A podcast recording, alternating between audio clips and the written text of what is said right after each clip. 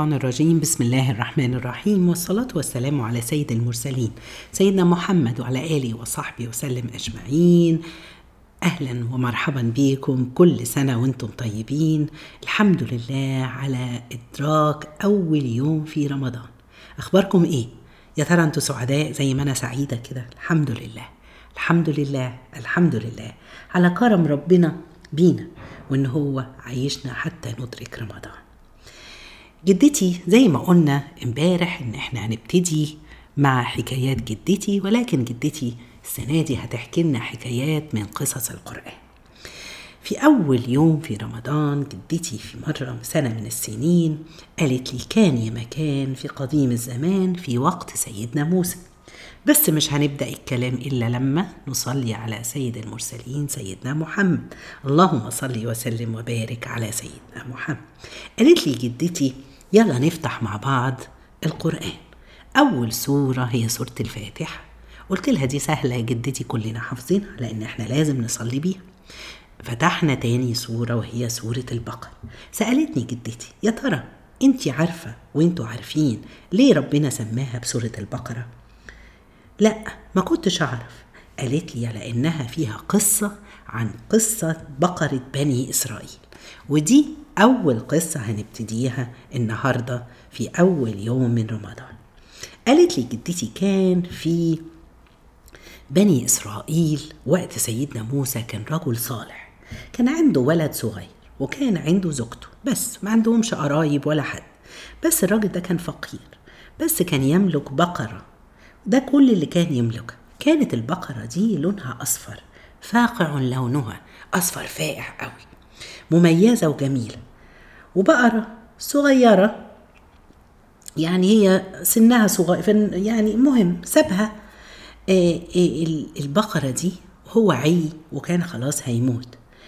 فمش عارف يعمل إيه يسيب إيه لابنه. هو دي كل حاجة يملكها. فراح وما عندوش حتى حقل يعني ترعى البقرة دي فيها ولا حاجة. طب هيحفظ البقرة دي إزاي؟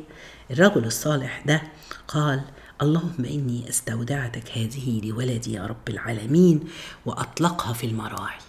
يعني إيه استودعها يا جدتي؟ يعني سابها كده حطها عند الله. لما الواحد يحب يستودع حاجة عند الله ربنا ربنا بيرد وديعته ودي حاجة أنا اتعلمتها كانت جديدة ويا ريت نتعلمها كلنا.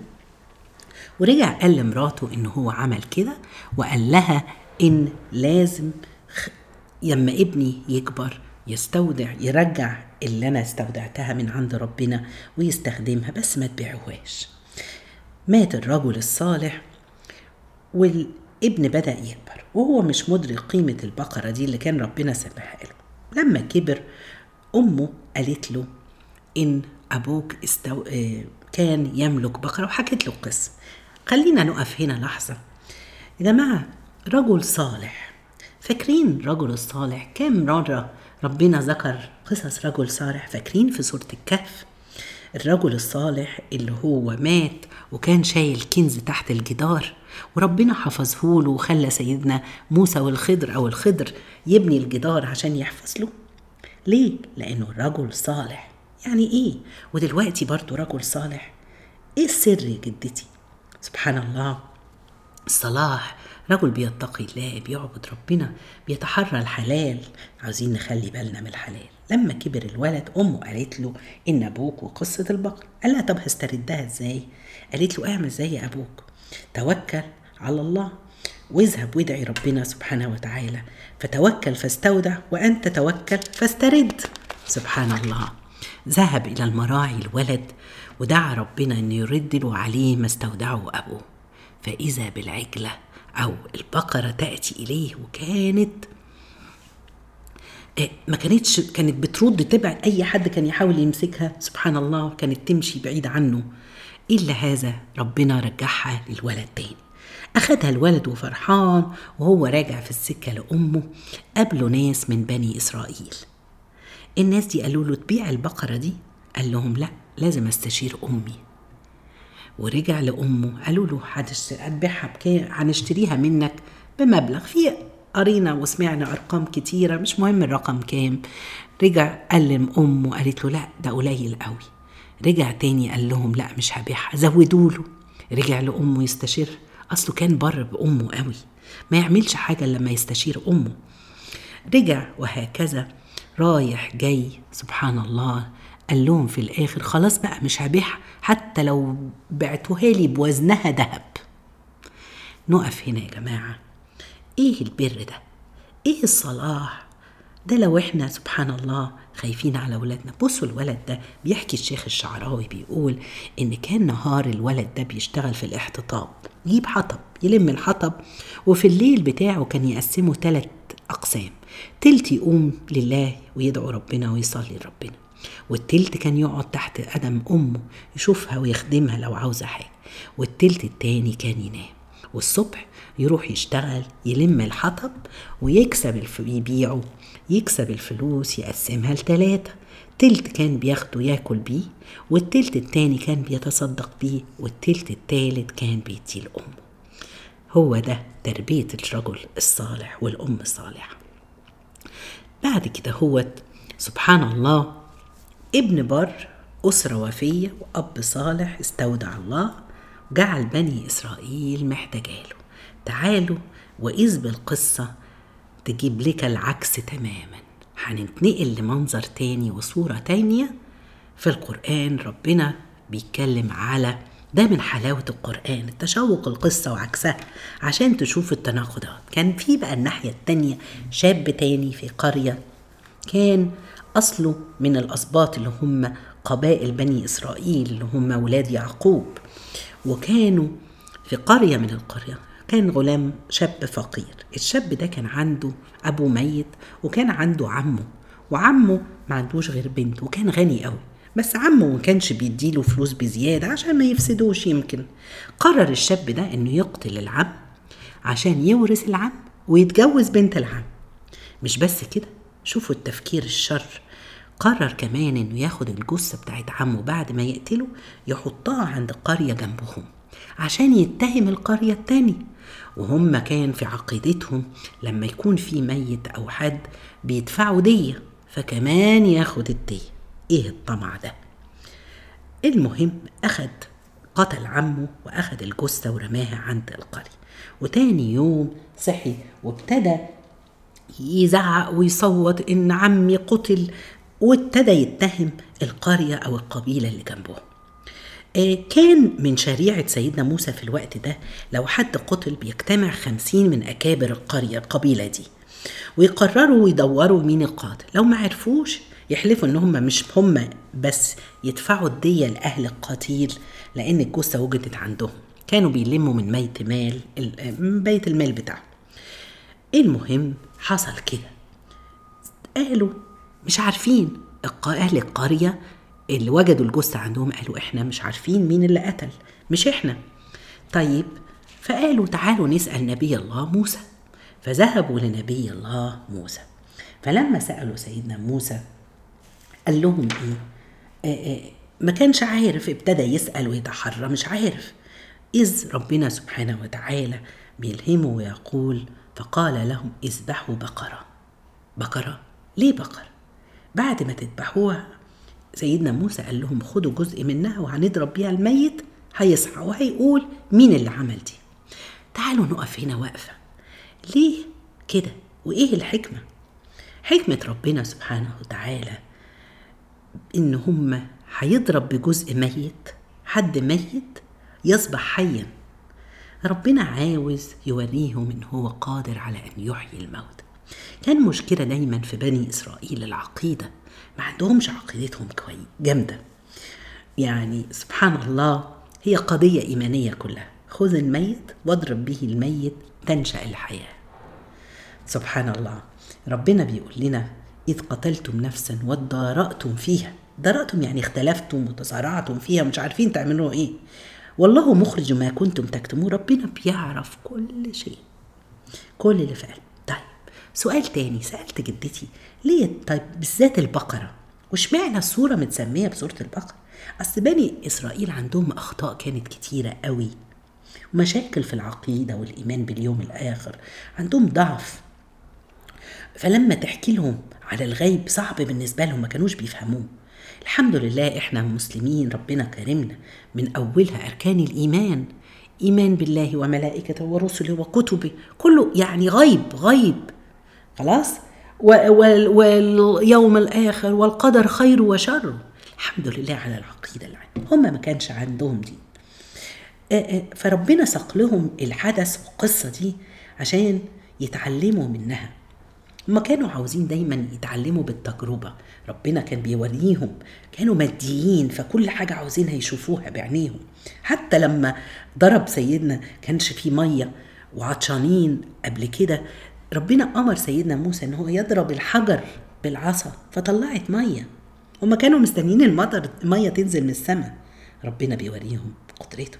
وفعلا عشان يعلمنا إنه لا إله إلا الله. يحيي الميت بالميت ويخرج المية من قلب الصخر ويحول البحر إلى أرض يمر عليها موسى وأتباعه. فعلا. قولوا لا إله إلا الله. حسوا بلا إله إلا الله. طب في سؤال تاني. إشمعنى بقر؟ طب ليه ربنا ما اختارش أي حيوان تاني؟ يقول العلماء أصل بقايا العجل اللي هم عبدوه لما خرجوا من مصر في قلوبهم فربنا عاوز يوريهم لأ. هذا العجل ليس بإله. وكانوا برضو لما عاشوا في مصر قبل كده كانوا بيعبدوا هناك عجل أبيس اللي كان موجود في مصر.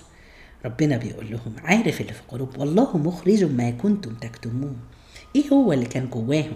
لو كان لسه عندكم آثار لعبادة العجل؟ لأ. الأحداث سبحان الله بتاعة القصة تورينا إن سبحان الله أول ما ربنا طلب منهم يذبحوا البقرة عملوا إيه؟ لما سيدنا موسى قال لهم كده قالوا له أتتخذنا هزوا؟ يعني أنت بتستهزأ بينا؟ حد يكلم نبي كده؟ فقال سيدنا موسى سبحان الله رد عليهم. قال أعوذ بالله أن أكون من الجاهلين. فراحوا لو كانوا أخذوا ذبحوا أي بقرة كانت هتأدي المهم لكن هم مقاوحين طول عمرهم هم سبحان الله دايما عندهم الجدال.